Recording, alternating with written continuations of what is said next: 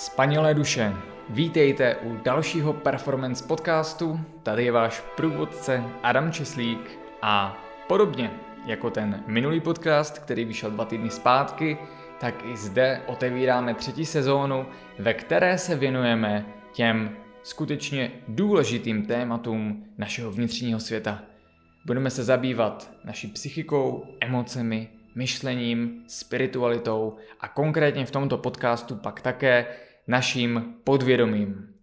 V rámci tohoto podcastu se totiž podíváme na extrémně důležité a několikrát avizované téma různých nevědomých programů, které se plíží každodenně do našeho života a ovlivňují nás, aniž bychom si toho byli vědomi, protože si vlastně v té chvíli nepamatujeme, že je používáme.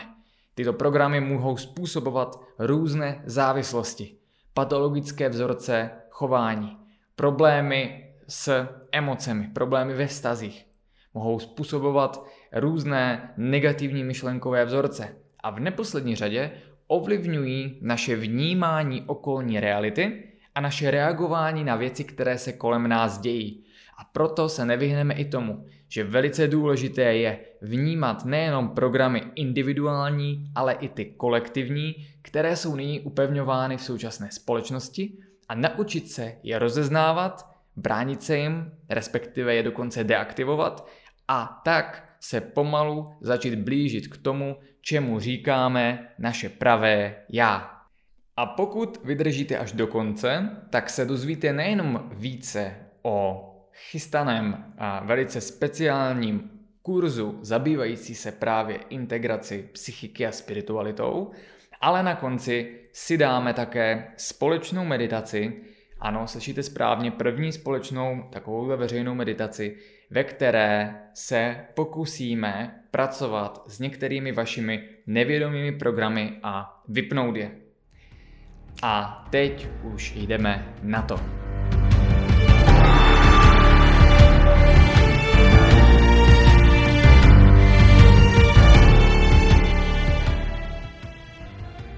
Ještě než přejdeme k tomu samotnému hlavnímu tématu, tak eh, je dobré dát si trošku eh, určitý kontext.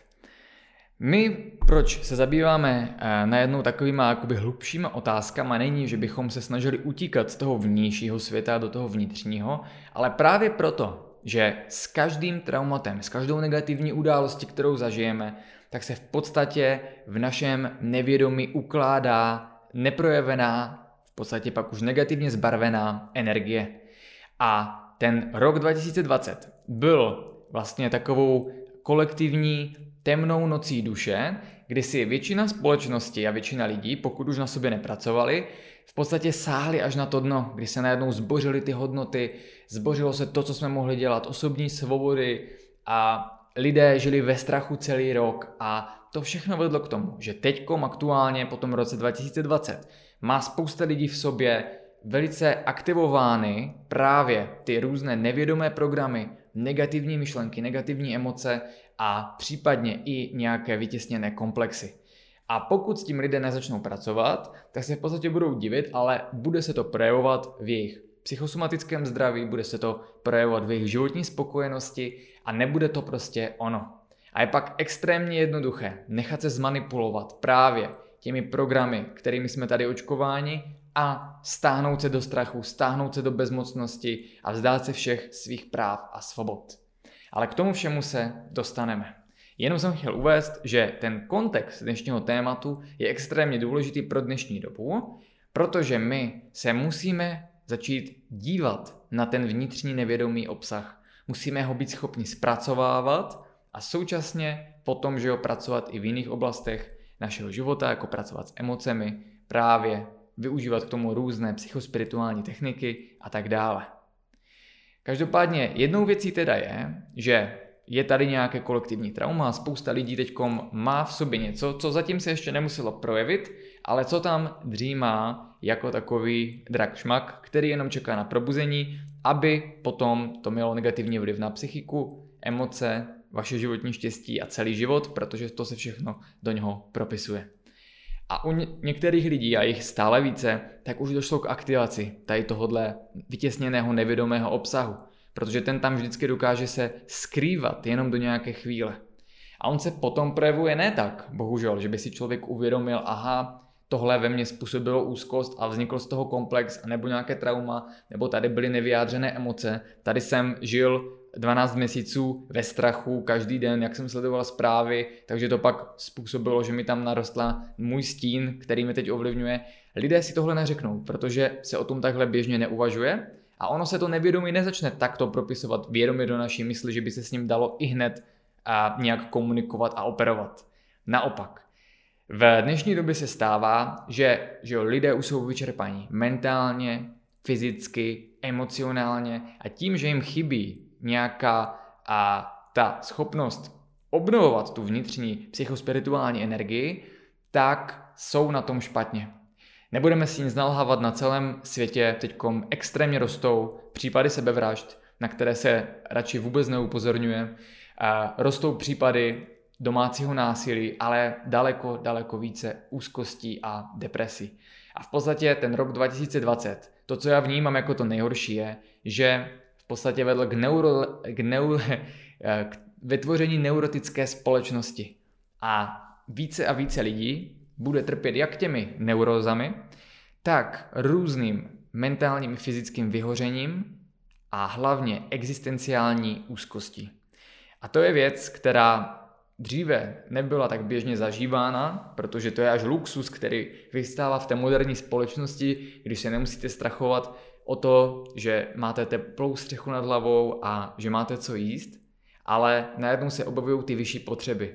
Právě jako potřeba seberealizace, naplnění, nějakého vyššího smyslu v životě, třeba i pomoci druhým, nebo například pomoci sám sobě.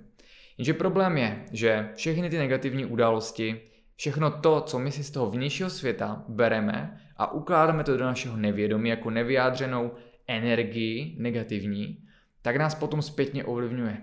Takže ten rok 2020 byl, řekněme, z objektivního hlediska nějaký, že jo. Stalo se tohle a z pohledu lidí to mohlo být horší nebo lepší, ale potom, jak to působí na nás samotné, si vybral každý zvlášť. A to je bohužel ta věc, že pokud se nezohledňuje to působení na naše vědomí těch událostí, tak si lidé myslí, OK, budu se strachovat, budu v negativních emocích a ty odpovídají té realitě. Ano, ta realita může být negativní. Objektivně. O tom není pochyb. Jo? Může to, mohlo to vést k ovlivnění vaší socioekonomické situace. Mohl vám umřít někdo eh, z blízké rodiny nebo známých. Nebo prostě to mělo že jo, negativní jiný dopad na váš život. To je objektivní vlastnost té reality. Ale druhá věc je, jak to necháte působit na svůj vnitřní svět, na svoje vědomí, na svoje já. Protože když tomu podlehnete a necháte se utlačovat tím strachem a těma negativníma emocema, tak vás to ovlivní negativně dvakrát. Jednak přímo objektivně, že jo, to, že v té fyzikální realitě se něco stalo, a potom po druhé si to už vy sami zkomplikujete tím, že si dáte ještě nálož tím, že se budete uzavírat do těch negativních emocí a myšlenek.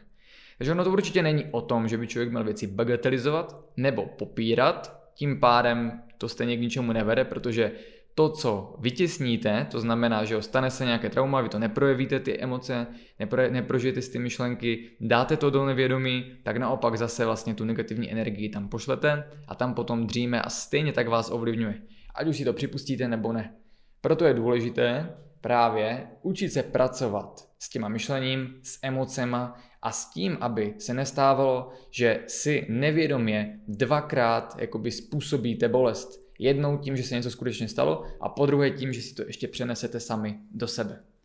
No a e, k tomu dalšímu výkladu je vlastně to, co mu se budeme teď dál zabývat, tak je jenom určitý aspekt tady tohoto velice širokého tématu.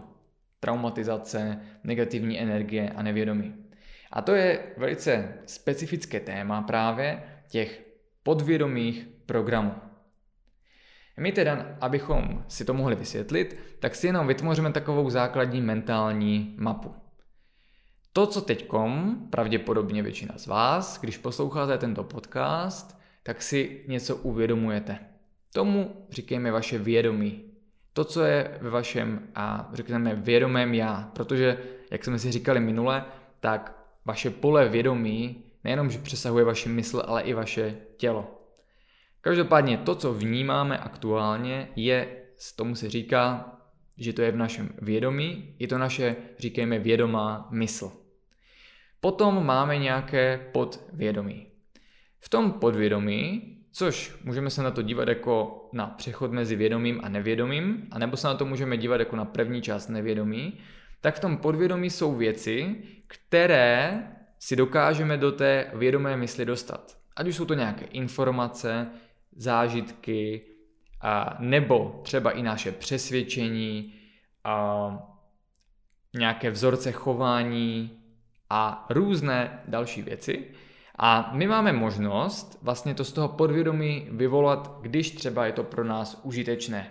Takže jako příklad to může být, že člověk pracuje jako učitel a když jde do té práce, tak aktivuje do svojí vědomé mysli, řekněme, program učitel. Což znamená, že se začne chovat jinak, než se chová doma k manželce. A to je uloženo v tom podvědomí. Samozřejmě tohle není nějaká exaktní teorie nebo věda, ale empirické uchopení vlastně reality. No a v tom našem podvědomí jsou teda uloženy tyto různé a programy a vzorce, které my si vyvoláváme do toho vědomí. Některé z nich ale eh, mají takový efekt, že jsou neuvědomované, což potom jsou ty vlastně nebezpečné programy. V takovém případě se stane to, že se aktivuje nějaký program a ten je tak silný, že na chvíli jak kdyby odštítí tu vědomou mysl. Takže se spustí automatický program, automatismus, kdy člověk jedná podle nějakého předem, pardon, předem nalajnovaného scénáře, ale přitom už to není on, už to není jeho vědomá mysl, nemá možnost do toho scénáře vstoupit a zarazit ho. A to jsou právě ty programy, o kterých se budeme bavit. Takže ještě jednou. My jsme a pole neohraničeného vědomí, které se ve fyzikální sféře, ve fyzickém těle manifestuje na úrovni mozku, ale i těla a jeho součástí je naše vědomá mysl, to, co vnímáme, to, co máme v aktuálním proudu našeho vědomí, potom naše podvědomí, kde je potenciálita vyvolávat různé myšlenky, vzorce chování, emoční vzorce, anebo právě tyhle ty nevědomé programy. A potom máme naše rovinu našeho osobního nevědomí, kde potom se objevují a většinou a ty negativní vytěsněné věci, o kterých se teď ještě bavit nebudeme, protože teď děláme jenom tu vyšší úroveň, kde se pracuje s těmi programy. No a normálně to funguje tak, že si člověk může vědomě do toho proudu vědomí vybírat, co aktivuje, co použije, byť to samozřejmě děláte nevědomky, tak ale si uvědomujete, že jste něco aktivovali. Když já budu chtít mluvit před lidmi, tak vlastně si nevědomě aktivuji a nějaký program řečníka. Což je spojené s tím, že ani bych, bych o tom musel uvažovat, tak vím, že musím zpomalit mluvení, změnit intonaci, potlačit nervozitu a z toho eh, vlastně racionálního myšlení se napojit na své podvědomí, aby mi tam chodily všechny ty myšlenky rychleji a nezadrhával jsem se. To je třeba můj program, když teď mluvím.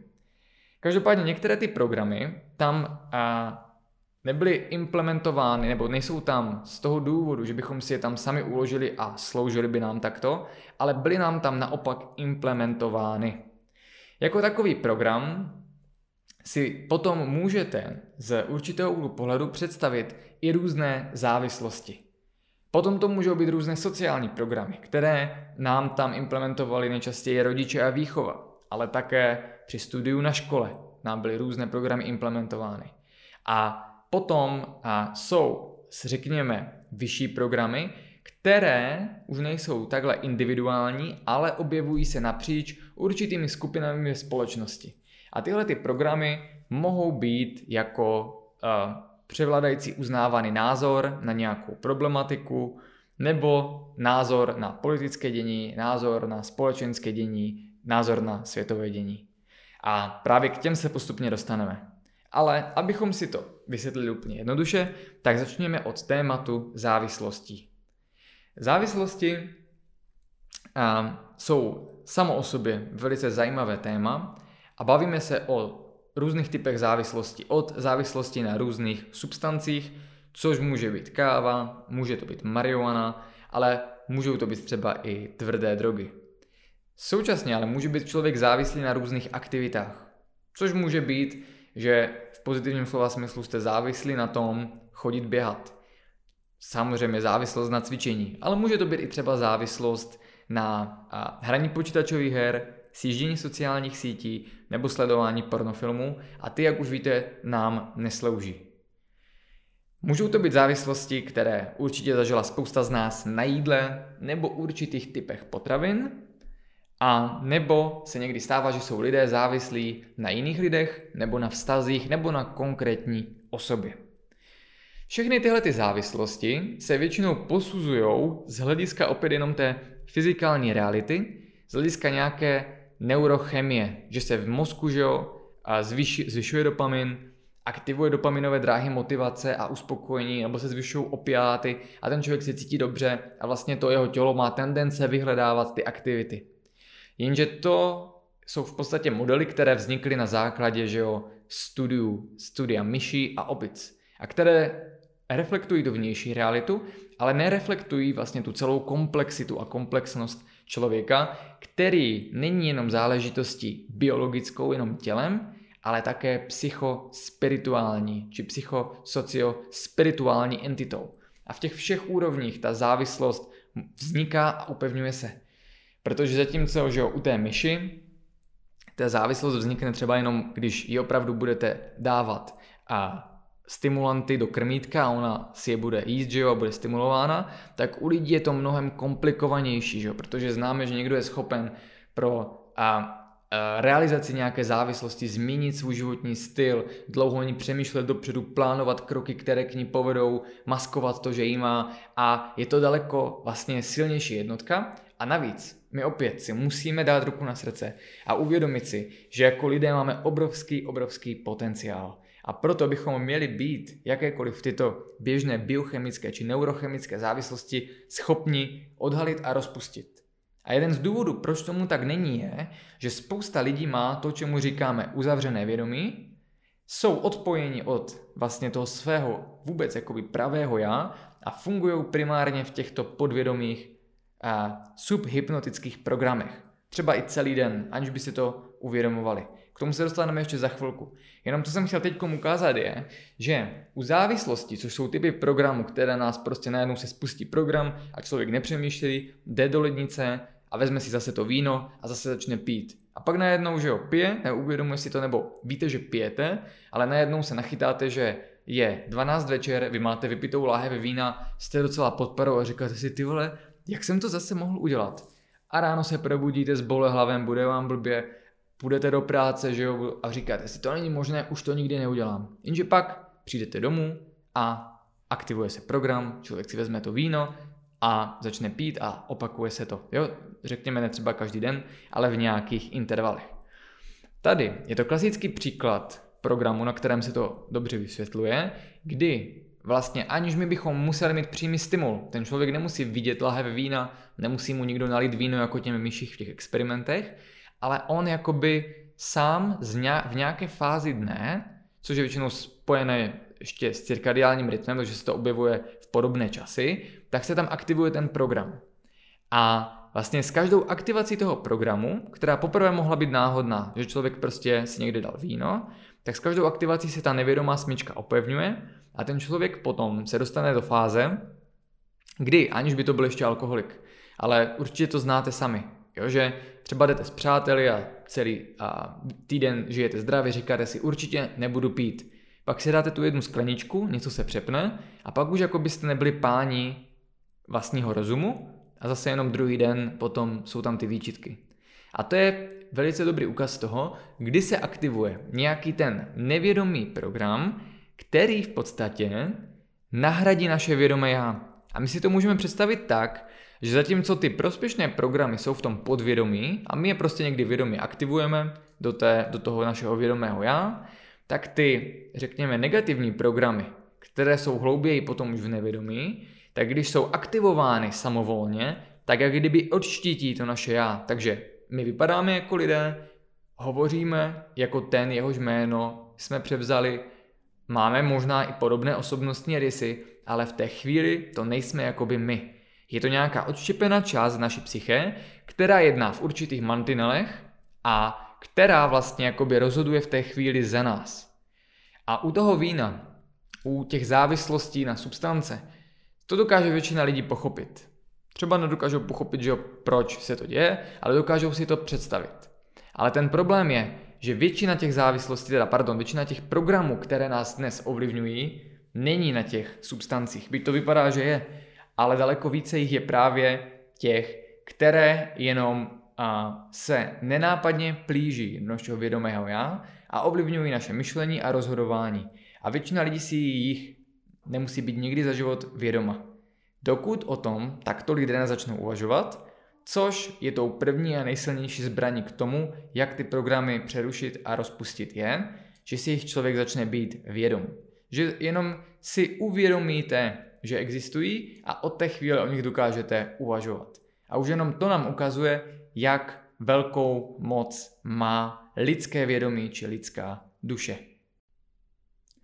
Takže závislosti mají nejenom a, tu neurochemickou, biologickou komponentu, že jo, kdy vzniká závislost na nějakých neurotransmiterech, ale u lidí jsou daleko důmyslnější, protože vznikají na úrovni vlastně našeho vědomí, kdy se aktivuje určitý program, který odštítí vědomé já a vlastně znemožní potom už tu vědomou kontrolu nad tím, co se děje. Ale to pouze do té chvíle, než si tento program uvědomíme, potom s ním můžeme pracovat a můžeme ho rozpustit. A kromě toho mají závislosti, a to je teď jenom malá odbočka, i třetí komponentu, a to je komponenta spirituální. Určitě víte, že závislosti třeba na alkoholu, ale i na drogách a právě dneska už i na těch v podstatě přijímaných věcech, jako jsou sociální sítě, jsou velice časté. A jedno z vysvětlení, se kterým přišel už před 40 lety náš rodák Stanislav Grof, a velice významný a vlastně psychoterapeut, bylo, že tyto závislosti, které jsou typické až pro moderní společnost, tak vznikají v důsledku a toho, že jsme odštítili spirituální stránku a naši spiritualitu. S tím počítal také zakladatel anonymních alkoholiků, který a podstatě vytvořil ten systém 12 kroků tak, aby člověka vedli k navrácení té spirituality. V té době, kdy to vytvářel, tak ještě nebylo zvykem uvažovat o spiritualitě jinak než jako o náboženství. A tak v podstatě těch 12 Steps Anonymous Alcoholics je postaveno na a v podstatě návratu víry v Boha. A funguje to, na rozdíl od různých terapií a tak dále, extrémně dobře. To právě z toho důvodu, že člověk vlastně začne rozpouštět tyhle ty a vzorce ve svém nevědomí s pomocí transcendence, sebepřesahu, že věří v něco víc a ty kroky jsou perfektně naplánované a třeba jednou se, až se budeme více bavit o závislostech, na to podíváme. Každopádně anonymní alkoholici nejsou, jak to vidíme jenom ve filmech, že se udělá skupinka, že jo, kroužek lidí, kteří po práci přijdou a řeknou, já jsem alkoholik a mám ten problém a jenom si tam vykládají, ale je to právě velice důmyslný systém, který se dívá na tu závislost z různých úhlů pohledu a pomáhají právě rozpouštět v tom nevědomí. Jinak určitě víte, že třeba lidé a nevím, různé celebrity chodí do odvykacích stanic, že jo, na, a, nebo jsou v psychiatrické léčebně, ale málo kdy to pomůže. Říká se, že člověk, nebo to jsme se učili my na škole, se musí proto rozhodnout sám. Ale někdy on sám nemá tu vůli, nebo v tom nevidí ten smysl, proč přestat. Protože třeba v tom jeho životě nic nefunguje. A tam je důležité najít ten sebepřesah a to se dá skrze rozvíjení vlastní spirituality. Každopádně ty a, vlastně závislosti jsou opět teda formou určitých programů, které tam často vzniknou u té závislosti, když eh, je tam právě vytvořená taková smyčka, kdy v důsledku třeba na nějakou negativní událost nebo negativní emoci to člověk nahradil nějakým že jo, jídlem, nějakou aktivitou, nějakou uh, únikovou strategií. Takže ty mírné závislosti, jako třeba na sociálních sítích, často lidi provázejí, když třeba a je nenaplňuje jejich práce nebo neví co s životem a vlastně začnou hledat tu útěchu na sociálních sítích, které jsou koncipovány tak, aby způsobovaly závislost. To znamená, ukazují vám, filtrují ten obsah, který je pro vás relevantní, všechno má zářivé barvy, všichni se snaží že ho získat lajky, takže je to už vyloženě prostředí, ve kterém ta závislost na sociálních sítích extrémně efektivně vzniká, pokud si toho nejsme vědomi. No a tak dnes žijeme ve společnosti, kdy spousta lidí trpí nějakou formou závislosti, aniž by si to byli vědomi. To potom značí, že na úrovni jejich vědomí je nějaký nedostatek, že tam jsou nějaké programy, které by tam být neměly. A co je horší, tyhle ty závislosti téměř vždy znemožňují, abychom a vlastně byli ve své síle a abychom vlastně skutečně měli ten svůj život do vlastních rukou a posouvali se dále. Takže tyhle ty závislosti nás, stejně jako ty další programy, často drží na místě. Kromě závislostí, které se dobře vysvětlují jako programy, tak ale máme i různé další programy, kterých si nemusíme být vědomi. Bavíme se o těch programech, které jsou nevědomé a které nám třeba neslouží. Tyhle ty programy vznikají velice často a právě na Uh, jsou to takzvané sociální programy a vznikají velice často už na úrovni naší výchovy. Takže rodiče, aniž by si to uvědomovali, tak vlastně svoje programy programují do svých dětí. Takže pak extrémně důležité na tom, jestli ten rodič je vlastně integrovaný a uvědomilý, což už v dnešní generaci se stává, ale že jo, dříve tomu tak nebylo. Takže rodiče jenom dále programovali svoje děti. Programovali a samozřejmě, řekněme, ty potřebné vzorce chování, ale i často část těch, které nám neslouží. Další programy potom a do nás kódovalo vzdělávání, že jo, škola a tak dále. No a tyhle ty programy potom a v podstatě opět a zabraňují našemu skutečnému naplnění života a růstu. A pokud si lidé nejsou vědomi, tak se pak najednou může stát, že, že v tom životě věří, jako jim to bylo vštěpováno, že na nic nemají, nebo nejsou dostatečně dobří, nebo si nezaslouží lásku. Protože tyhle ty programy nám ti rodiče předávali nejenom vědomě, ale i nevědomě. Takže například, když byl někdo v mládí, že je odmítán nebo měl extrémně přísnou výchovu, tak to může vytvořit takový program, že vlastně nemám, že nejsem chtěný, nebo že prostě nejsem pro lidi dost dobrý, a to potom ten program se aktivuje že jo, a ovlivňuje vlastně to, že najednou člověk, mm, když je mezi nějakýma lidma, třeba kteří, by ho, kteří ho mají klidně rádi, ale kteří a prostě to spustí nějaký spouštěč a on si to neuvědomí, tak to aktivuje tenhle program a on může jít do nějaké unikové reakce nebo se začít chovat úplně podivně a prostě udělá všechno pro to, aby vlastně ten program mu skutečně znemožnil být milován, aby ho někdo měl rád a tak dále. A to jsou potom různé a, že jo, věci, se kterými se setkávají třeba psychologové a psychoterapeuti, ale opět na nějaké úrovni tyhle ty programy má většina lidí.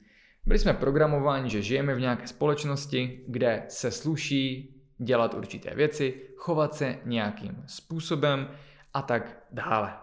Opět tyhle ty sociální programy fungují tak, že, a teď se nebavíme eh, v podstatě o eh, něčem, co by bylo neustále aktivní, ale to, že to je ten program, je, že se aktivuje za nějaké situace a pokud je dostatečně silný, tak stejně jako u těch závislostí odštítí naše vědomé já a aktivuje se.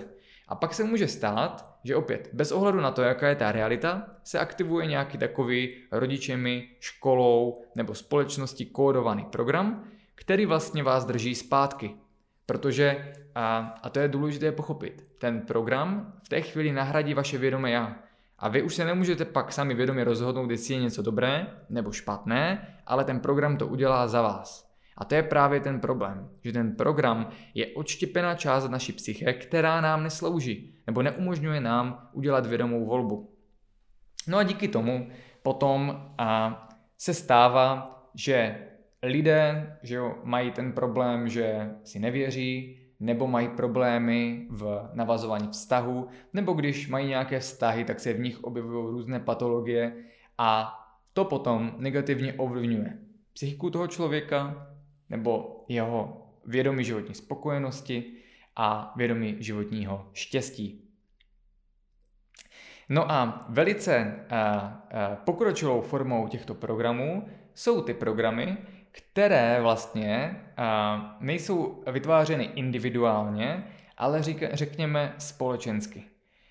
A tenhle vlastně minulý rok už tak byl na jedné straně strašně jakoby špatný pro naše kolektivní vědomí, protože že jo, se tam propsala, jak jsem říkal, hodně ty negativní energie, hodně stresu prostě, hodně vytěsněných témat do našeho nevědomí, ale na druhou stranu, právě i v tom roce, bylo extrémně silné programování, které proběhlo na úrovni společnosti a v tomhle roce, byť teda bylo silné a spoustu lidí ovlivnilo, tak díky tomu ale jakoby se vynořilo na povrch. A my díky tomu se teď o tom můžeme bavit a vy budete už vědět nebo cítit, že to tak skutečně je. Problém samozřejmě je, že a, když se ten program aktivuje, ten, který nám naprogramovali rodiče, škola nebo vzdělávání, do kterého jsme se naprogramovali sami během života, že jsme přebírali nějaké společenské normy, nebo ten program, který vytváří ta společnost, tak je problém, že ve chvíli, kdy je aktivován, tak už s ním nic neuděláte. A proto s ním nelze jakoby jít do konfliktu, jít proti lidem, kteří mají aktivní nějaké programy a říkat jim, dívejte, tohle program, teď ho musíte zrušit. Protože vás nebudou vnímat. To vědomé já je odštítěno. Ale dá se s nimi pracovat, když je člověk uklidněný, když je zrelaxovaný a když se opatrně to obejde, aby se ten program neaktivoval a jenom jako teďkom se bavíme o tom, že takové programy existují. A vy tím pádem si toho nemusíte být ani vědomi ale můžete být zatíženi takovými programy, které pak způsobují, že vlastně ve chvíli, kdy a byste mohli udělat nějaké životní rozhodnutí nebo se vydat na nějakou novou cestu, tak vás ty programy drží zpátky. No a teď, když už se budeme bavit eh, konkrétně, no tak v současné době a těmi nejčastějšími programy jsou takové, které vlastně způsobují, že lidé nevěří vlastním schopnostem nebo že nevěří sami sobě, nebo tomu, že dokážou něco udělat a změnit. A když byli zvyklí žít v těchto programech, tak se potom může stát, že když dojde k takové velké celospolečenské změně, jako tomu je nyní, tak vlastně oni jsou zoufalí, objevuje se zoufalost a vlastně jenom čekají, až někdo ten problém vyřeší za ně. Ale to samozřejmě není řešení. Tyhle ty a, programy a, jsou někdy u některých lidí, což myslím, že zrovna u posluchačů toho podcastu to tak nebude, tak tyhle programy jsou někdy jich tak hodně a jsou tak silné, že určitá část populace, a bohužel je to ta stále ještě větší část populace, tak žije primárně v těchto programech. To se potom projevuje tak, že lidé téměř ani neznají, jaké to je být v tom svém skutečném vědomém já, v tom pravém já. Protože, že jo, vstanou a už se spustí program práce. Jsou v práci, jednají v programech, které vyžaduje ta práce, přijdou domů, jednají v nějakých programech, jakože pustí televizi, konzumují ty informace, jsou dále programováni a pak až třeba, když vlastně člověk že opustí ty zaběhlé schémata a najednou odjede na dovolenou, což se vám klidně mohlo stát, odjedete někam na dovolenou a třeba první den, a mi se to tak stávalo často, proto jsem o tom začal uvažovat, První den ještě jedete v těch programech, druhý den ale najednou dostane, přijde taková krize. Což je většinou to, že najednou vám přijde, co vlastně mám dělat. Co, co je mojím naplněním, že tady najednou nemám ty věci, co jsem zvyklý dělat, tu práci, ty uh, rutiny, to, že jdu pak nakoupit, jdu zacvičit, pak jdu domů, uh, koukám na televizi, dám si pivko, jdu spát a to se opakuje. A to je ta strašně důležitá chvíle, protože v té chvíli vy sice na první pohled to vnímáte negativně, jakože najednou se vytratil nějaký smysl nebo řád, ale ve skutečnosti to je jenom to, že najednou ta vaše vědomá mysl se dostala ke slovu a vy najednou nevíte, co dělat. Protože najednou ty programy tam nejsou a to je dobře. A pokud to takhle někdy cítíte, tak to ukazuje, že v těch programech jste chyceni. Ono to vede k tomu, že potom někteří lidé v podstatě žijí v takové jakoby pseudohypnoze, kdy um, všechno dělají tak nějak automaticky, aniž by o tom uvažovali. Prostě se bere jako normální, že jo, že jde člověk do práce, udělá to, co se po něm chce, odškrtá si ty věci během dne, přijde domů, udělá si tu pohodičku u televize a na tom není nic špatného. Ale špatné je, pokud vás to brzdí v tom, že najednou nedokážete uvažovat o těch problémech, nedokážete potom a změnit ten život k lepšímu, když chcete udělat nějakou změnu, protože najednou mezi těmi programy není to místo pro tu vědomou mysl, pro to vaše pravé já, aby se ujalo toho kormidla a začalo něco dělat.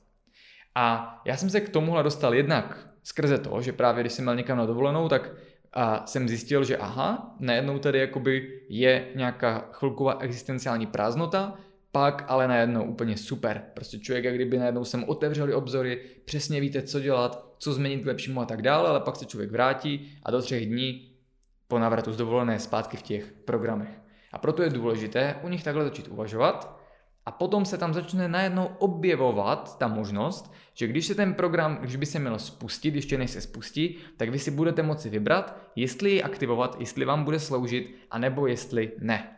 Do určité míry to tak jde udělat i u těch uh, závislostí, u těch lehčích, že jo, kdy najednou se tam objeví ta vědomá možnost, aha, tak já vlastně nechci jít na ty sociální sítě. Nebo já přece teďkom nemusím pít, ničemu to nebude sloužit. Jo, nebo já teďkom neudělám tady tohleto, že nepůjdu tam a neudělám to, co je běžné, jenom protože se to očekává. A to je velice důležité, protože najednou začnete trénovat, být sami sebou a svobodně se rozhodovat. No a, a extrémně důležité u těchto těch programů je, že a, samozřejmě si můžete říkat, co je na nich tak špatného, když nám nějakým způsobem slouží a umožňují nám fungovat v té realitě. A to už to bez pochyby. Ale to mohou dělat i ty programy, které si vybíráme vědomě. Tady je právě ten problém, že, a to je ten důvod, proč máme celý tento podcast, tak ten problém je v tom, že to brzdí náš posun.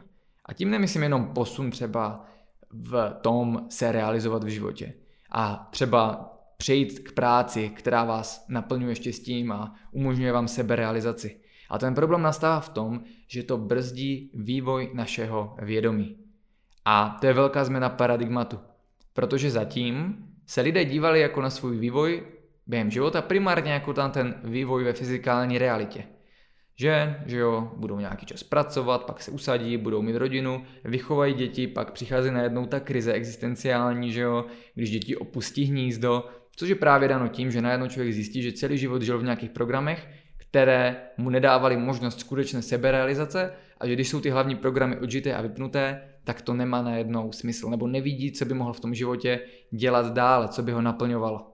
A my nemusíme dojít tak daleko, protože my, naše generace, ale samozřejmě zvládne to aktuálně každý v každém věku, je to dáno právě i tou aktuální náladou vlastně ve společnosti a, a řekněme i kolektivním vědomím, tak je nyní více než kdy jindy možnost si tyhle ty programy uvědomit. Kdo to řekl, že my musíme ten život odžít jenom podle té šablony, splnit všechno, co se čeká? Ne. Od teďka je důležité začít žít ten život, jak chcete vy. Ve svém vědomém já, tak, abyste žili ve své vlastní pravdě, abyste se dokázali individuálně a vědomě rozhodovat o všem, co se kolem vás děje a hlavně každý z nás má právo v životě vlastně se vydat cestou, která ho naplňuje, seberealizací a vlastně nějakým tím přesahem. O tom ten život byl původně. A v některých, eh, v podstatě dodnes, v některých zemích na Dálném východě to tak je. Tam to vždycky fungovalo tak, že prvních 20 let života se člověk učí, že jo, nejenom ve škole, ale učí se být ve světě, dozrává. Druhých 20 let se věnuje tomu vybudovat firmu, rodinu, předat svoji rodovou linii a potom dalších minimálně 20 let se tam ten v podstatě člověk v pozdním věku odpojuje od rodiny, předává svůj rodinný biznis na že jo, tam třeba svého syna, kde to pokračuje v té rodinné linii a vydává se cestou vlastně spirituálního růstu. A to je něco, co nám v dnešní společnosti chybí. Oni to tam teda takhle rozdělili po sobě a ten člověk v té poslední třetině života vlastně místo, aby se udržoval dál v těch programech, které už třeba neslouží, tak se vydá někam, kde začne najednou studovat, jak funguje vědomí, jak funguje spiritualita, jak vlastně, o čem ten život vlastně je, snaží se pochopit více. Lidské vědomí, sebe sama, život jako celek. A díky tomu potom vlastně ten život končí s nějakým vyšším smyslem. No a to je něco, co dnes v té společnosti chybí a z velké části je to dáno tím programováním. Tím, že jsme od mládí programováni sociálními programy, které jakoby nás odštiťují od našeho pravého já, od našeho skutečného potenciálu a udržují nás vlastně v zaběhlých mantinelech té společnosti. A do téhle chvíle to fungovalo tak, že jo, že sem tam si to někdo uvědomil, že se lidé odtrhli tady od těchto těch programů, že většinou lidé, že jo, kteří byli spirituálně nalazení, tak se z toho dokázali vymanit a prožít ten život skutečně šťastně a skutečně vědomně. A někdy v tom pomáhali i ostatním lidem, že jo, vytvořili se nějaké menší skupiny lidí, spirituální kruhy a tak dále, které si v tomhle pomáhali. No a za ten minulý rok, díky tomu, že na jedné straně a vlastně lidé byli extrémně programováni a stalo se toho spousta negativního, co šlo do toho nevědomí, tak na druhé straně to ale hodně lidem otevřelo oči, že potřebovali jenom takovou tu kritickou hranici překonat, aby vlastně si uvědomili, že stejně ten život, jak ho žili, nebyl tím skutečným životem, že to byla nějaká iluze, která se někdy říká mája, jo, která nás vlastně držela v těch programech, naší nevědomé mysli, a neumožňovala nám dělat to, co skutečně potřebujeme, nebo ani neumožňovala ten život žít skutečně přítomně a vědomě. Protože když opravdu člověk má neustále puštěné ty programy a jeho vědomá mysl není u kormidla, tak prostě ten život žije, ale neprožívá. A zase ty programy mu říkají, že jenom je potřeba splnit si tohleto, vydělat tolik, nebo jet tamhle na dovolenou a mít tohleto a vlastně mu dávají falešný pocit štěstí, když něčeho dosáhne, co je v rámci těch podvědomých programů. A tady už asi chápete, že pro dobro každého z nás je důležité se z těch programů vymanit. Tím neříkám, že, že jo, potom nemůžete chodit do práce, to s tím vůbec nesouvisí. Je to jenom o tom, že začnete ten život žít jakoby uvědomile, trošku jiným způsobem. Jako byste se najednou probudili z dlouhého spánku, z nějaké hibernace. A lidé třeba takové záblesky mají, když jdou na nějakou a, a psychedelickou terapii, užijou nějaké psychoaktivní látky s ty, které rozšiřují vědomí, nebo zažijou nějaké transpersonální stavy. A už jak jsme si říkali minule, tak opravdu za posledních deset let se v tomhle udělal neuvěřitelný posun. Proč? Protože tak, jak fungovala a funguje ta společnost, tak u stále více lidí to způsobí to, že si najednou začnou uvědomovat nějakou existenciální prázdnotu. Jo, že už je toho tolik, že najednou, když se dostane ke slovu ta vědomá mysl, tak si uvědomuje, že vlastně to není ten život. A začnou hledat ty východiska. A proto za posledních zejména 10 let došlo k obrovskému rozmachu, kolik lidí dneska medituje, kolik lidí se věnuje najednou psychohygieně, daleko více lidí chodí do přírody a váží si. A to, co my na první pohled, protože jsme tak opět programování médií, vnímáme jako, že vlastně společnost jde do kytek a všechno je jenom horší a horší, tak to je jenom nějaký filtr, který na nás působí, pokud jeho necháme skrze média, sociální sítě, jak tam lidé komentují a nadávají si, ale my se z toho všeho můžeme vysvobodit a uvědomit si, že ve skutečnosti je všechno nasměrováno správně. A že opravdu těch probuzených lidí z těch posledních deset let bylo takové množství, že už to brzo přesáhne tu kritickou hranici, kdy vlastně to může vést k tomu bájnému probuzení lidstva. Ale uvědomte si, pořád se tady bavíme o nějakých vlastně vysvětlitelných nevědomých programech, které jsou ohraničené.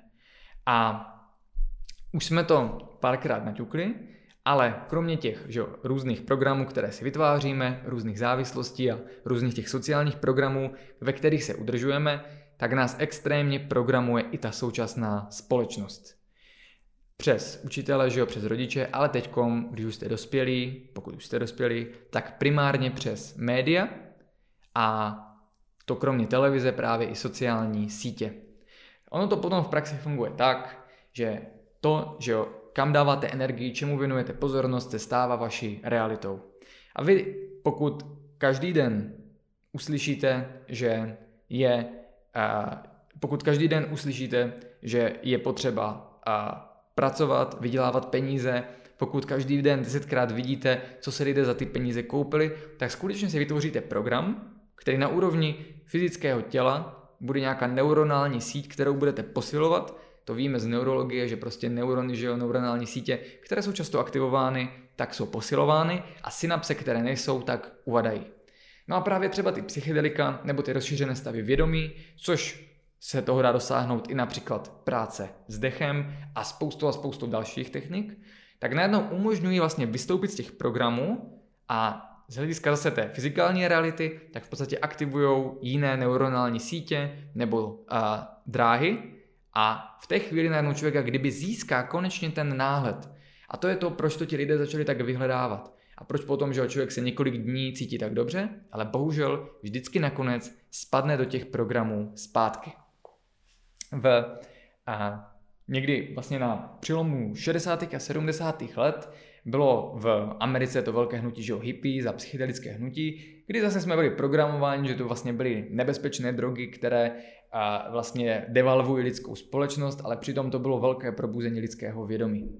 A v té době se objevila spousta spousta expertů, kteří jsou dodnes a milováni stati, stovky tisíc, možná už i miliony lidmi, protože to byli průkopníci v oblasti a vlastně zkoumání lidského vědomí. Mezi nimi byl i jeden učitel v Kalifornii, profesor, který se jmenoval Richard Alpert. To jeho jméno už potom nebylo moc známo, protože se později přejmenoval na v podstatě přisvojené spirituální jméno Ram Das. A ten ve své první publikaci, která se jmenuje Be Here Now, popisuje, jak vlastně, byť to tak nenazývá, žil v těchto programech. Jak měl jako a profesor na prestižní univerzitě v Americe spoustu peněz a mohl si dovolit auto a malou, malou a motorový, malý motorový člun a chodil na různé večírky a vlastně byl vyhledávaný psychoterapeut, tak mu něco v tom životě chybělo. Cítil nějakou prázdnotu, která vedla k tomu, co zažívá spousta úspěšných lidí. Že najednou začnou to řešit alkoholem, začnou to řešit nějakýma práškama a i když mají zdanlivě vše, tak je to nenaplňuje.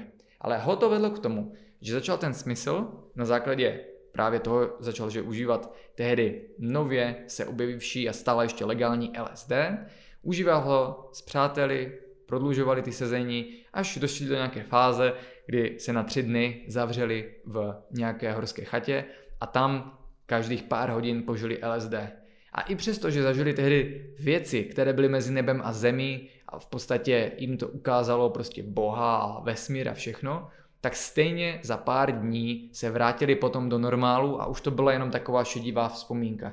Tak silné byly ty programy, že opět vždycky ten člověk i po takové silné psychedelické terapii se vrátí zpět. Zpět do těch programů, které ho pak třeba nenaplňují. A ono samozřejmě dá se pomocí té terapie je rozpustit, když tam je ta náležitá integrace, což v té době se ještě třeba nevědělo, ale dnes je to velice populární. A tyhle ty terapie, jenom malá odbočka, dokážou rozpustit opravdu i ty nejsilnější závislosti, pokud se s nimi pracuje správně. Každopádně on si uvědomil, jak důležitá je nějaká ta psychospirituální složka. Vedlo ho to k tomu, že nakonec odjel do Indie, kde v rámci několika měsíčního cestování a poznávání nakonec narazil na a, vlastně skupinu a, tamních a, mm, jakoby mudrců nebo lidí, kteří se zabývali spiritualitou, kteří ho zavedli za svým mistrem, za tím, čím se říká guru, což u nás dostalo trošku hanlivé označení, ale je to vlastně vysoce spirituálně postavený člověk, který pomáhá na této cestě i dalším.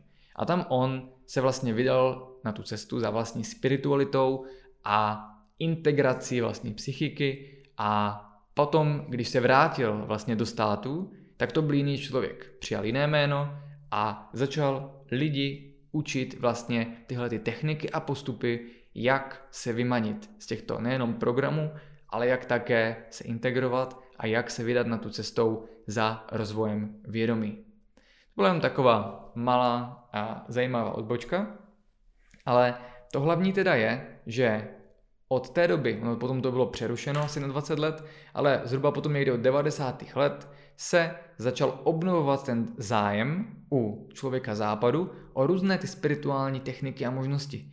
A to nejenom proto, že lidem chybilo v životě něco, k čemu se upnout a hledali to v těch různých závislostech, ale právě, že se čím dál tím více objevovaly různé neurózy a existenciální krize. A ono se ukazuje, že opravdu ve chvíli, kdy si člověk šáhne na to dno a teprve až když začne být nespokojený, tak to vlastně aktivuje ten potenciál té vytěsněné energie a on potom může udělat tu skutečně důležitou změnu. No a tím se dostáváme k tomu nejlepšímu. Zatímco do téhle doby tímhle prošli jenom ti, kteří si opravdu sáhli na dno, tak v tom minulém roce se ten potenciál aktivoval u všech, protože v podstatě celá společnost si šáhla na dno. A my teďkom, vy teďkom, každý z nás má tu možnost se dále rozhodnout. Jestli bude pokračovat v těch programech a bude v tom systému a vlastně vlastně všechnu tu negativní energii nakonec že jo, vytřískat na venek, že prostě to zapije alkoholem a vypíše se z toho na sociálních sítích, kde bude na všechny hnusný a prostě bude se snažit dál jet v těch zaběhlých kolejích, a nebo jestli to člověk využije vlastně k prolomení těch programů a ke svému dalšímu růstu a k možnosti konečně vydat se jiným směrem a to takovým, který vlastně umožní tu seberealizaci.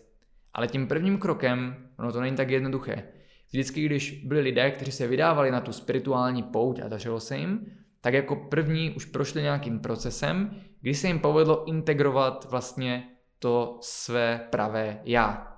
A to také vysvětluje, proč spousta lidí, když jenom jim nabídnete tuhle tu možnost, tak to okamžitě odsoudí, jako že to je blbost. Ale je teda jako první začít, potřeba začít malými krůčky a to konkrétně tak, že si například začneme bavit o těch programech a uvědomovat si, kdy během toho běžného dne se aktivuje nějaký takový program ve vás. A jak říkám, to nejdůležitější na začátek je si být vůbec vědomý, že něco takového existuje a pak se tam začne objevovat ta vědomá možnost ten program neaktivovat. Jistě, vy potom vždycky ho můžete znova nechat aktivovat a třeba ho využít, anebo zjistíte, že vám nesloužil a příště budete vědět lépe. A ještě než se dostaneme k tomu, jak s těma programama pracovat, tak bych se ještě chtěl vrátit k tomu programování tou společností. Jednou věcí je, že nás programuje, že jo to, že a vidíme, jak jsou lidé orientovaní na peníze, vidíme různý úspěch na sociálních sítích a to nás programuje k tomu, že jo, jít tím stejným směrem. Jsme programováni tím, že nám je ukazováno, co se sluší, co se patří a tak dále. A v posledních opět letech se stále více ukazuje, že a jakoby na nás působí vlivy, které nás programují v oblastech, které v podstatě zabraňují našemu kritickému uvažování a vytváření si vlastního názoru.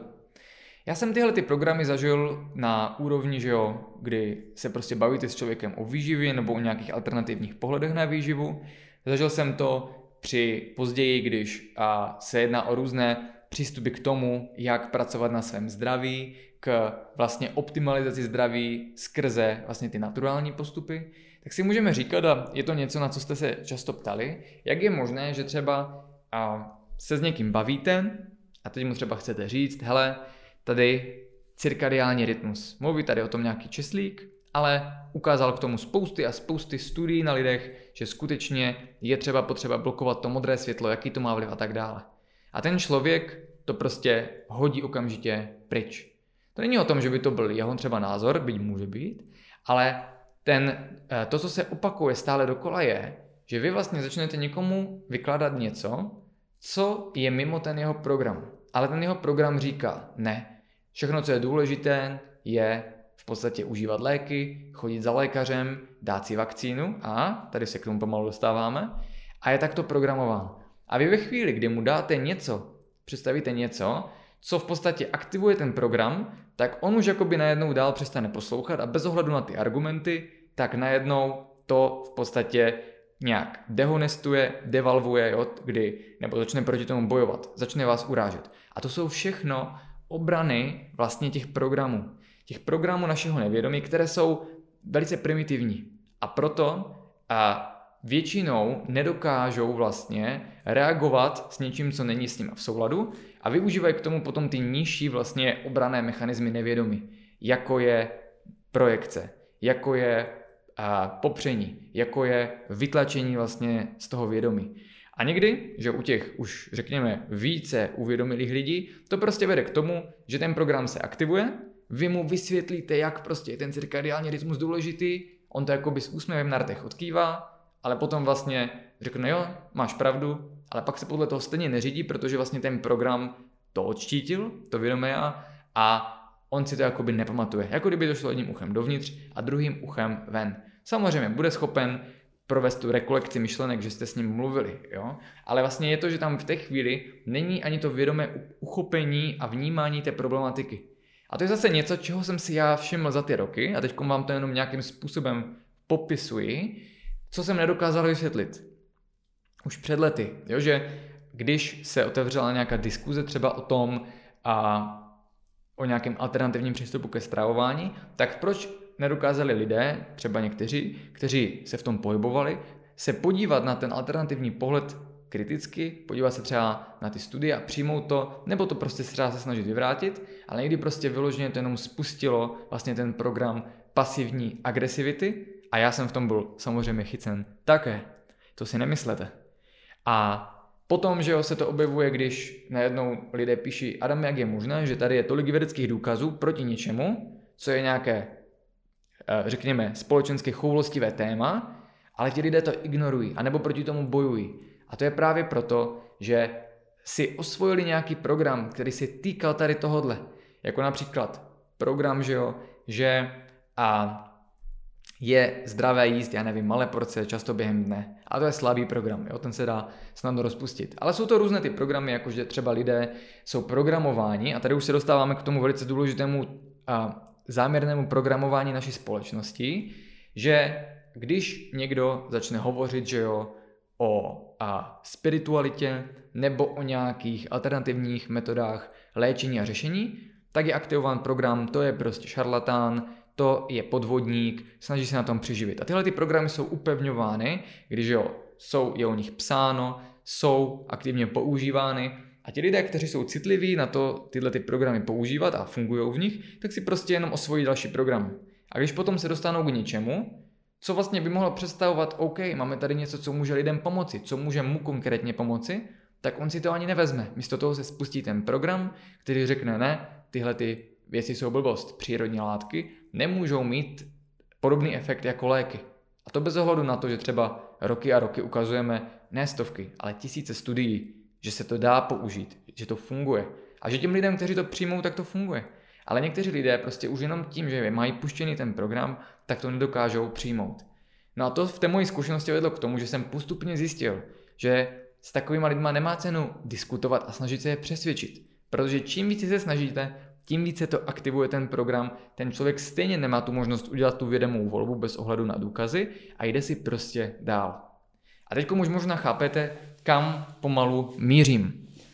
A to je, že v tomhle roce se ukázali a ukázalo to programování v celé své nahé nádheře.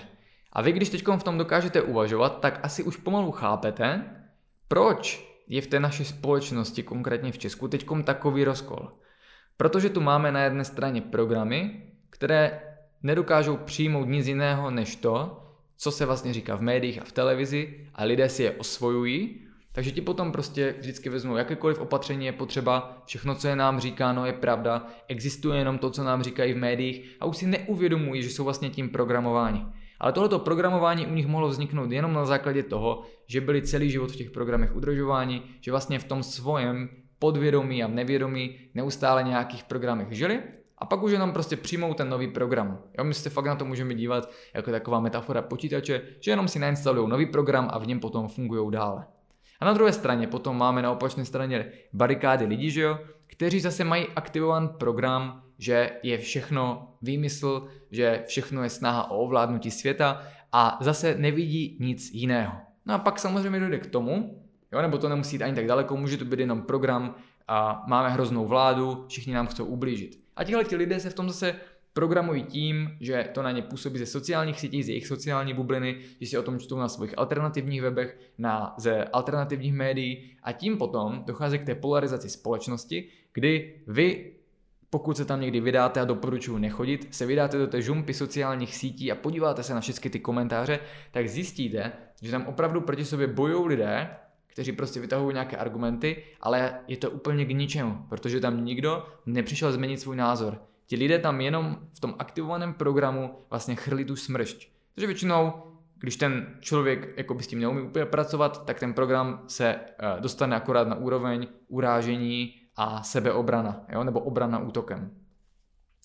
A to potom nechápu ani politici, ani lidé ze společenských věd, jak je sakra možné, že bez ohledu na to, jaké jsou informace, ať už objektivní nebo neobjektivní, takže prostě ti lidé se nenechají přesvědčit.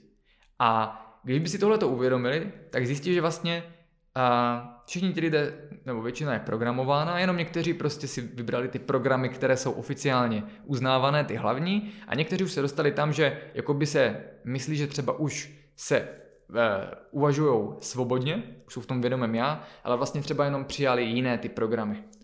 A to potom vysvětluje, že, jo, že máte nějaký svůj názor na to, co se děje, když ho potom chcete někomu vysvětlit a narazíte na toho, kdo s tím souzní, tak si pokecáte. A když už jste v tom svém vědomém já a vlastně dokážete vždycky zhodnotit ty fakta, co se stalo, co ne a podívat se na ty důkazy pro i proti a sami vyjádřit svůj názor.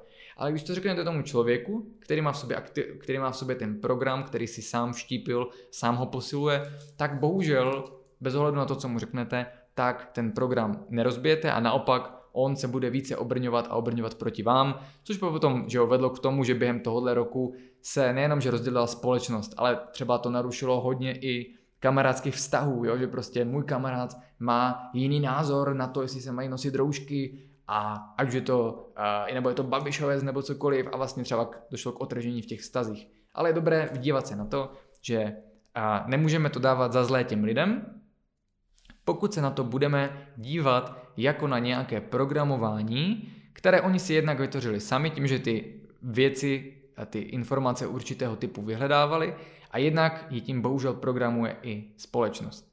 A pokud si myslíte, že a to není možné, aby skutečně nás společnost takhle programovala, tak si stačí jenom uvědomit, když se podíváte na média. Zatímco kdysi to programování nebylo tak znatelné a nebylo tak nebezpečné hlavně, tak když se podíváte teďkom, tak ať už jsou to zprávy v televizi, třeba pustíte si ČT24 a když se na to dalo dívat. Ale zejména od října už je to nekoukatelné, protože tam se během 20 minut 18krát zopakuje to stejné, co je aktuálně potřeba říct. Ať už je to, kolik bylo uh, nakažených, jaké jsou problémy, jak jsou přetížené nemocnice, jak uh, jsou na tom špatně lidé. A nejenom, že to ukazuje, řekněme, objektivní informace, byť u spousty by se dalo polemizovat, ale vlastně vám to už ukazuje nějaký filtr té reality a tady paradoxně jakoby zesílený. Takže všechno stonásobně horší, než to je a hlavně se to opakuje stále dokola. A tak vlastně funguje to programování. Zejména u večerních zpráv, protože večer lidé mají přirozenou tendenci být vlastně v těch téta vlnách, kdy jsou napojeni na své podvědomí a už vlastně ani neuvažovat kriticky. A protože vždycky se nejvíce platilo za ty večerní reklamy, které vlastně dokážou takhle programovat do toho vašeho podvědomí, aniž vy byste to museli si vybrat, jestli to tam pustíte přes to vědomí. Zatímco v normálním životě, pokud ještě člověk má tu vědomou možnost, toho výběru, tak si prostě může vybrat, jestli to pustí do toho nevědomí, anebo ne. A tím pádem, jestli to tam potom bude moci uložit, anebo ne. No a tak, bez, eh, když si vezmete, že někdy v říjnu, tak opravdu hodně lidí bylo proti různým těm opatřením a proti jakoby zveličování těch čísel a tak dále. A najednou to vypadá, že jich postupně ubývá. Což na jedné straně je dáno tím, že skutečně když stokrát za den ten člověk dostane nějakou informaci, ať už je sociálních sítí, z diskuzí, z médií, když se s kýmkoliv baví, tak to prostě upevňuje ten jeho program. A druhá věc je, že ve skutečnosti to tak není, zase to není, že by opravdu tolik lidí tím bylo naprogramováno, ale že jenom zase ten filtr, ta média vám ukazují nějakou část té reality. A já si nemyslím, že by to bylo tím, že někdo ovládl média, snaží se zotročit lidskou společnost, ale že v podstatě i ti lidé, co tam pracují, tak to dělají nevědomě. U nich taky, že jo, vždycky bylo programování, třeba čteš zprávy, nepřemýšlíš nad tím a tak dále, děláš to, co je dobré pro lidi. A pak se tam najednou jenom dostane program, teď musíme lidi, že jo, v dobré víře upozornit, že jo, ať prostě dodržují ty opatření, ale ono se to tak zesílí a vlastně tak častokrát zopakuje, že to i dokáže velice silného člověka naprogramovat. A co je potom ten problém? Ten problém je, že a samozřejmě, když jsou tyhle ty programy silné, tak se potom propisují do toho běžného života, takže ten člověk začne žít ve strachu, začne si vytvářet vlastně ve svém vnitřním psychickém vesmíru opravdu jakoby ty nejhorší scénáře, žije v negativních emocích, v negativním myšlení, to všechno negativně ovlivňuje zdraví na všech úrovních, psychiku, bere mu to mentální a životní energii k tomu, aby mohl udělat jakoukoliv změnu a dělá to z něho vlastně pasivního pozorovatele jeho vlastního života, který jenom dokáže a vlastně jediné, co dokáže, je nedokáže vytvořit vlastní názor, nedokáže se sám schopit a vlastně jenom čeká na spasení, na to, že se počká, až se všichni proočkují, nebo až ten virus zmizí, nebo když všichni budou půl roku izolováni doma, že, to, že ta opona padne. A v podstatě a není tam vůbec to uvažování o tom, co já můžu udělat třeba pro sebe, třeba i z hlediska zdraví, nebo jak můžu pracovat já se svými emocemi a myšlenkami, aby to na mě tak nedopadalo. No a velký problém teda je, že na základě tohohle společenského programování je na tom, jak jsem říkal na začátku, hodně lidí teď špatně. Nejenom v tom fyzikálním světě, ale právě i z hlediska psychiky, z hlediska myšlení, emocí, ztrácí se pocit životního štěstí a hodně lidí postrádá potom i nějaký jakoby smysl toho života. Což do nějaké míry mohlo být vždycky, ale teď to prostě zasáhlo silně velkou část společnosti a je pardon, velkou část společnosti a v podstatě to narušuje fungování spousty a spousty lidí. A vlastně důvodem, proč se tady o tom tématu takhle bavíme, je to, že když jsem nedávno dával ty otázky a odpovědi, že si uděláme, tak jsem první lidé, že ho ptali na věci ohledně výživy, tréninku, zdraví, věci, které normálně by byly důležité, ale najednou jakoby se tam objevovalo jakoby ten to, to potlačení toho, co je skutečně důležité. A tak jsem potom tu anketu smazal a zeptal jsem se znova, ne, co je teď pro vás skutečně důležité vědět? A nic víc, nekonkretizoval jsem. A najednou začaly chodit ty správné otázky. Co mám dělat, protože najednou nevidím žádnou naději? Co mám dělat, protože mi přijde, že všichni kolem mě ztratili svůj rozum? Co mám dělat, přijde mi, že už nedokážu být šťastný. Můj život se obrátil k horšímu. A takovéto otázky. A to byl taky důvodem, proč jsem potom na ně hned odpovídal a najdete to na Instagramu, na IGTV, má to 55 minut. A tam zase ukazuju, jak je potřeba učit se přemýšlet. Ale v podstatě, aby si člověk začal klást tyhle ty otázky a takhle hovořil, tak už to ukazuje, že vlastně je v tom svém vědomém já, ale protože ostatní žijou v těch programech a on ne, tak je tam najednou ten pocit vlastně bezmoci a osamění a že je všechno špatně. Což samozřejmě vzniklo na základě toho, že nám to je neustále předhazováno.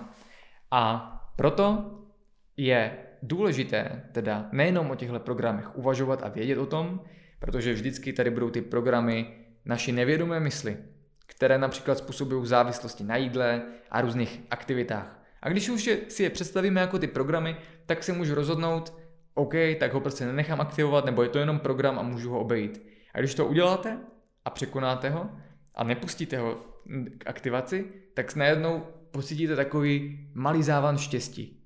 A pak zjistíte, že čím častěji překonáváte ty uložené programy a čím častěji žijete podle svého vědomého já, ve svém vědomí, tak tím lépe se cítíte a to vás posiluje a posiluje v tom, abyste ty programy postupně opouštěli.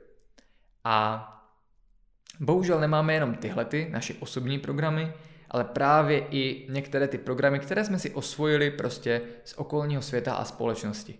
A zejména škodlivé jsou ty programy, které nám aktuálně znemožňují vidět tu realitu, jaká je, kriticky se ptát po různých důkazech, chtít vidět nějaké důkazy, vytvářet nějaké a, konverzace, které by měly vést k dialogu o problémech a hlavně to vytváří programy, které potom lidem berou že jo, energii, berou jim a, vlastně pocit životního štěstí a životní spokojenosti. No a my takhle a když o tom budeme uvažovat, tak potom si můžete i vybrat, že, jo, že prostě nebudete tu televizi pouštět, že nebudete číst ty diskuze u těch článků a že se v tom prostě nebudete angažovat. A to je velice důležitý krok v rozpouštění těch velkých, v těch společenských programech, že se v tom nebudete angažovat. Ať už na jedné nebo na druhé straně a opakovaně jsem o tom hovořil takhle jakoby mezi řádky na našich sociálních sítích, protože jsem nenápadně taky vlastně programoval, že je tady něco víc, po čem je potřeba se ptát a to je právě to, jak hledat to naše vědomé já a jak se vlastně osvobodit z těch programů.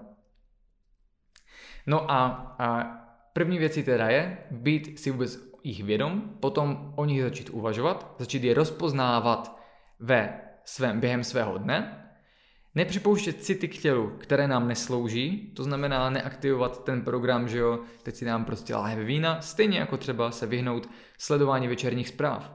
Protože, věřte mi, ono nic tak, byť se to hodně mění, tak nic tak extra důležitého se nestane, ale za tu dobu, co se budete na ty zprávy dívat, tak vám bude 40krát prostě něco aktivováno, co si budete udržovat potom ve svém podvědomí a jak to je, v to, v čem se udržujete, v jakých myšlenkách a emocích, tomu dáváte energii, to se stává vaší realitou a tím méně potom máte energie pro svůj skutečný život.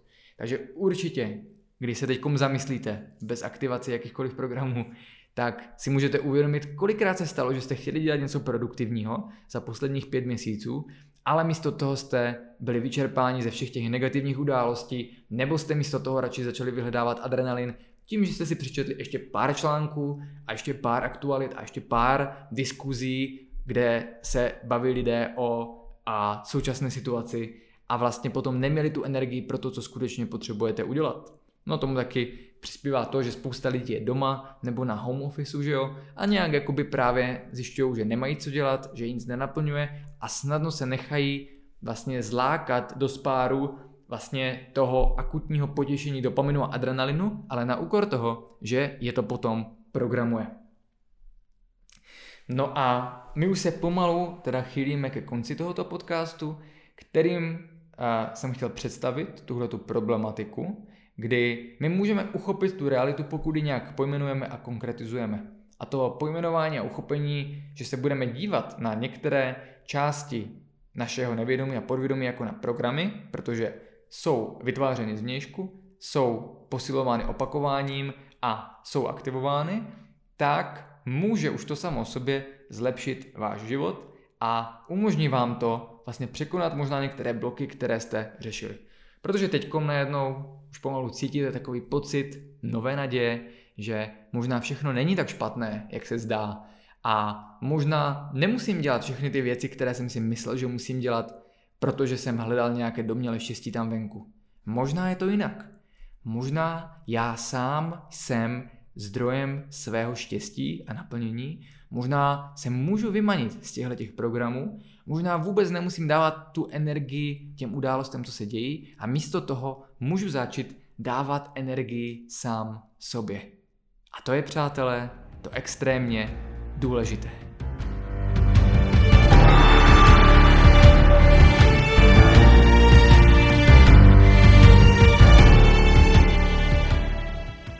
No a jak jsem slíbil na začátku, tak bych si s váma chtěl projít a společnou meditaci.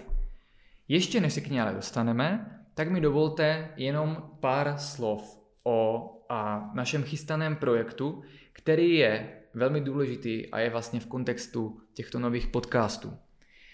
Právě s tím, jak poslední měsíce jsem viděl, jak právě i vyrovnaní a silní lidé a naši klienti se dostávají na cestí a najednou je trápí psychika a emoce a stres a potom se to projevuje psychosomaticky a právě jsou tam ty třeba problémy s hledáním životního smyslu a štěstí, tak jsem začal cítit, že více než kdy dříve je potřeba vám otevřít trochu jiné možnosti. Ty otevíráme už tímto podcastem, ale jde o něco mnohem ještě důležitějšího. V podstatě já osobně, byť to nešlo třeba často vidět na sociálních sítích, tak se dlouhé roky že jo, zabývám psychikou, spiritualitou a tím, jak to všechno v tom našem těle, v mysli i v duchu souvisí. A když jsem se vlastně, už to je skoro rok, loni, loni na začátku února vrátil z Kalifornie, tak tam jak kdyby jsem prošel takovým velkým prozřením, že vlastně to, co lidé skutečně potřebují, je právě vydat se touhletou cestou, které můžeme říkat rozvoj nebo zvyšování vlastního vědomí. A tak, když jsem se vrátil, tak jsem ucítil, že už je taková trochu změna klimatu ve společnosti. Protože zatímco dříve, když jste začali že jo, hovořit o spiritualitě nebo třeba jenom o meditacích, o dýchání, tak už vás spousta lidí odsoudila právě díky aktivaci těchto programů, jakože to je nějaká pavědecká blbost a že třeba to není pro ně. A já jsem ucítil, že jakoby se v té společnosti došlo k takové změně, kterou potom aktivovala a urychlil právě ten covid, ta první vlna, kdy najednou lidem se zbořili, zbořili vlastně ty dosavadní programy, jo, které byly o sebehodnocení, o tom, co musím udělat, z čeho musím dosáhnout a spousta lidí prošla tou existenciální krizi. Ale to stejně tak spoustu lidí vedlo k tomu, že najednou došlo k tomu obřímu rozkvětu zájmu o to, jak velebit svoji mysl, svého ducha. Obrovský zájem o jogu, o různé spirituální techniky, o meditace, o práci s dechem, o tužování, návrat k přírodě, extrémní. No a v té době jsem vlastně už chtěl poprvé, nebo začal jsem tímhle chodit více na venek. Hned jak jsem přijel z té Kalifornie, tak jsem, nebo ještě vlastně tam, vydal první video, kde jsem prostě předváděl dechové cvičení. A místo toho, aby se na to sesypali lidi, jaká to je ezoterická blbost nebo něco podobného, tak šlo vidět, že najednou to přineslo úplně svěží závan vzduchu, ty lidi to prostě bavilo a naplňovalo. A já jsem to potom promítal už dávno předtím do Performance Univerzit, že studenti, kteří tam chodili, tak ví, už od začátku jsme tyhle ty věci dělali a postupně se to začalo projevovat i třeba v přednáškách, v práci s klienty, v nějakých článcích, ale jenom tak to prosakovalo. Potom ale jsem cítil, že ještě kolem toho května, června, když končila ta první vlna, tak jako by se to začalo vracet zpátky a že ještě na to nepřišel ten správný čas. A když se potom na konci vlastně září a začátkem října objevila ta druhá vlna, tak a jsem sám v sobě začal cítit tu změnu, že je potřeba lidem pomáhat v těchto oblastech, které byly velice zanedbávané a opomíjené. V tom, jak pracovat s myšlením, s emocemi, jak velebit to vlastní vědomí a jak vlastně se navrátit ke spiritualitě. A to všechno jsou jenom metody, metody k tomu, jak vlastně dosáhnout našeho pravého já a našeho skutečného potenciálu, který máme jako lidé.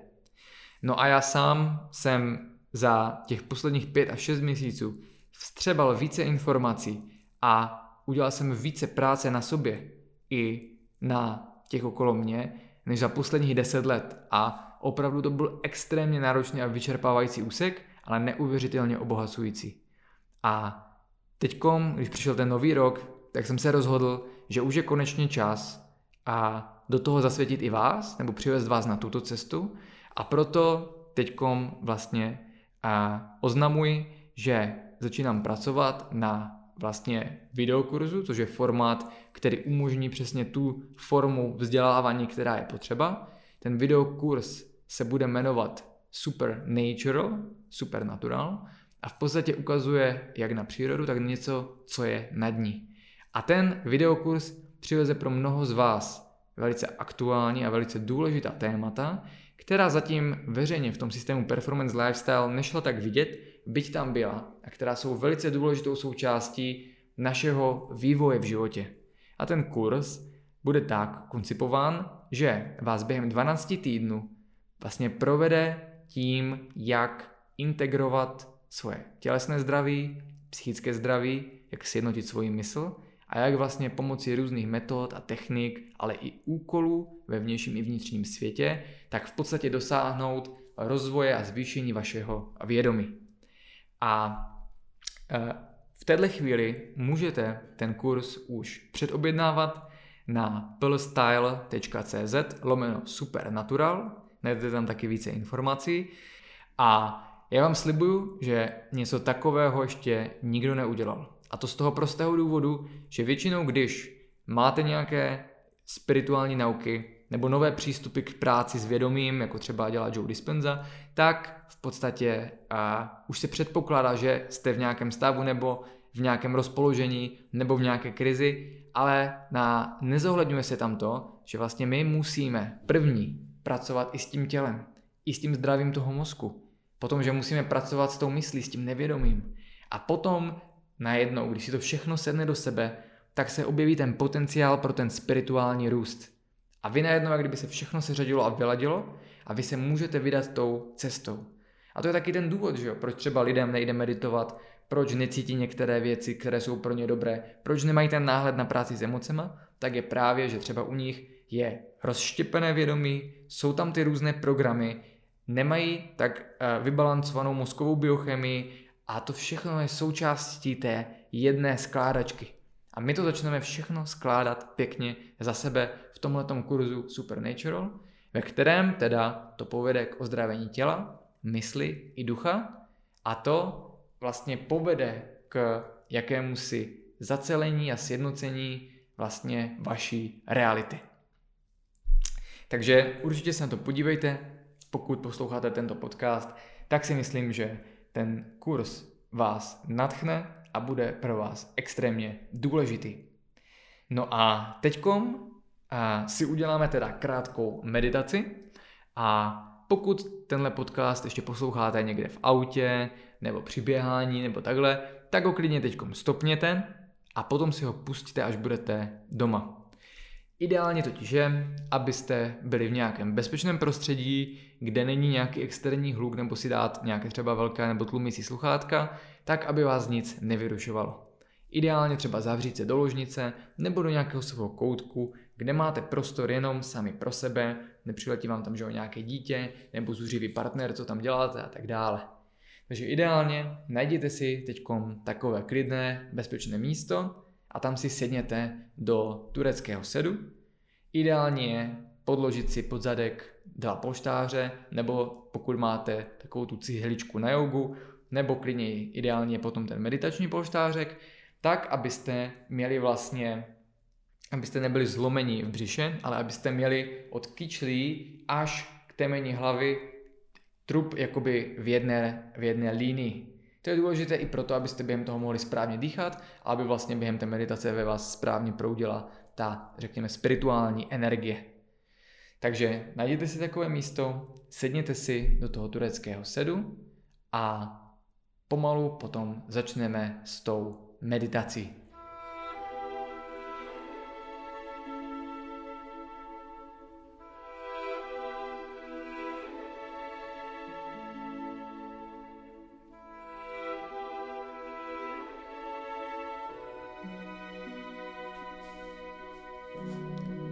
Takže pohodlně se usaďte, trup mějte vzpřímený, dýchejte uvolněně nosem, oči jsou zavřené a s každým nádechem, který je dlouhý a uvolněný, se postupně odpojujete od vnějšího světa, přestáváte vnímat okolní zvuky, okolní dění a svou pozornost postupně přenášíte do svého nitra. Můžete se zaměřit na bod mezi svýma očima a ten potom pomalu rozšiřovat, až zaplní plné pole vašeho vědomí. A s každým pomalým nádechem nosem se více a více uvolňujete a s každým výdechem jste stále více a více uvolnění a ponoření do této meditace. Přestáváte vnímat svůj okolní svět a nyní se noříte do svého vlastního vědomí.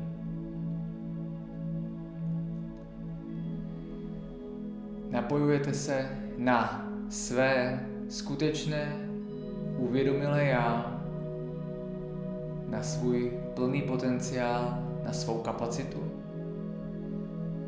Zbavujete se všech těžkostí a okovů, které vás svazovaly a vstupujete do svého plného potenciálu.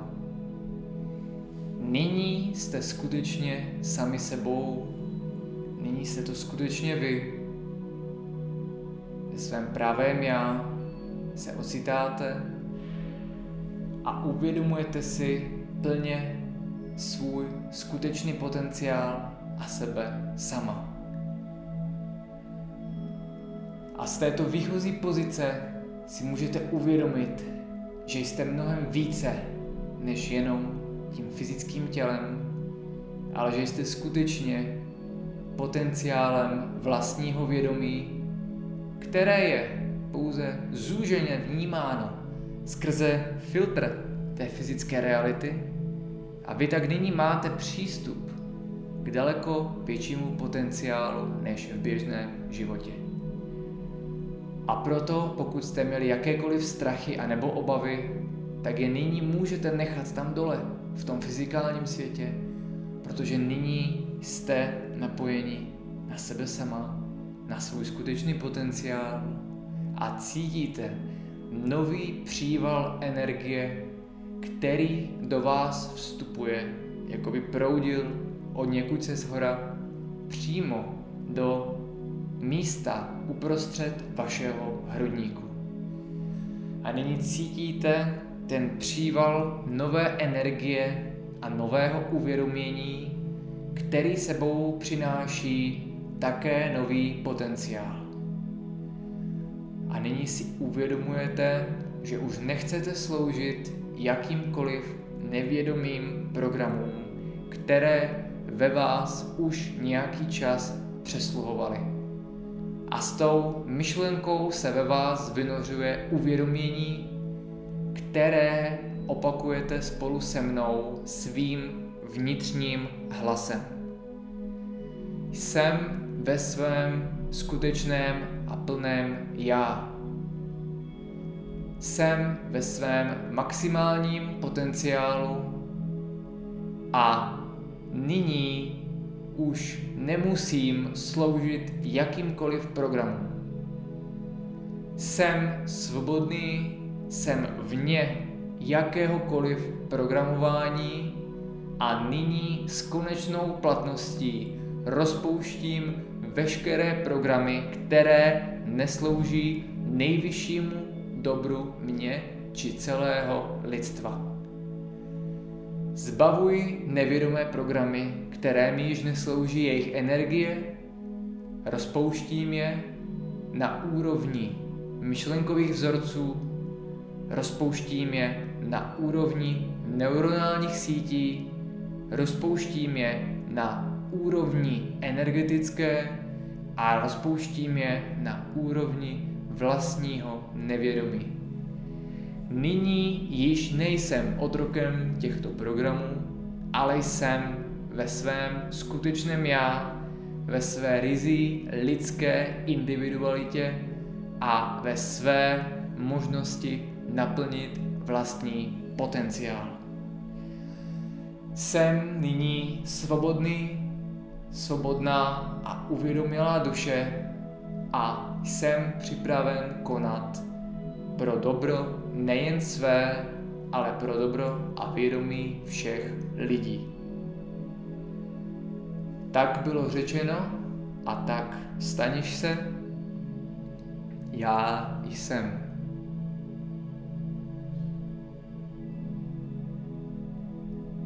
Nyní si můžete vychutnat ten nový pocit, ten nový pocit svobody, štěstí a lásky, který vás naplňuje, to světlo, které prostupuje vaše vědomí a ten pocit, že jste nyní skutečně pány vlastní duše a vlastního já. A ještě chvíli si uvědomujte tuto nově nabitou svobodu, kterou jste možná ještě nikdy neokusili, nebo ne v tak plné podobě. A jí si následně přenesete z pole svého vědomí na úroveň mentální, emocionální, na úroveň podvědomí, na úroveň nevědomí i na úroveň vědomé mysli.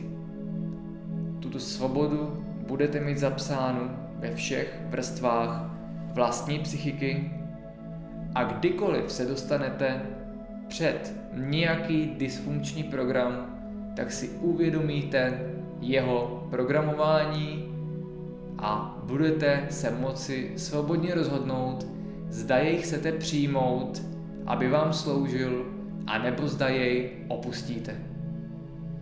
A s konečnou platností jste se tak vzdali všech programů, které vám nesloužily, očistili se od nich a nyní přichází chvíle, abyste začali v tom fyzikálním světě žít lépe, aktuálněji, plněji a s větším uvědoměním a vědomím toho, co se děje.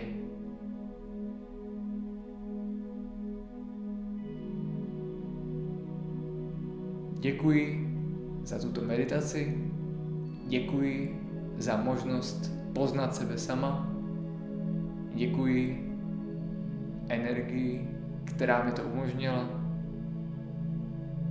Budiš.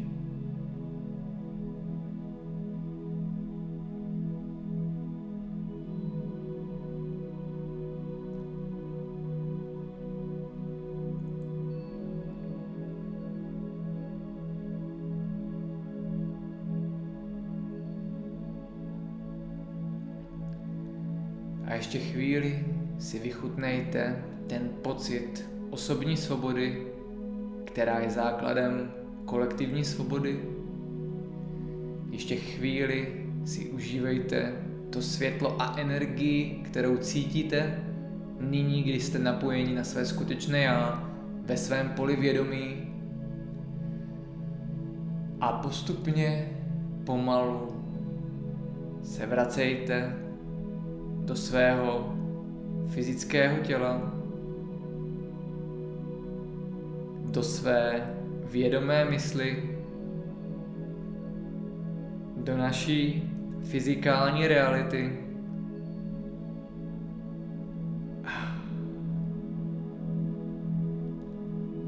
A nemusíte se bát, všechno, co jste zažili, se skutečně stalo a skutečně bude. Jenom to musíte přijmout jako vlastní. A s tímto vědomím a uvědoměním nyní můžete pomalu otevřít oči a podívat se na svět kolem vás svobodnýma očima a čistým rozumem.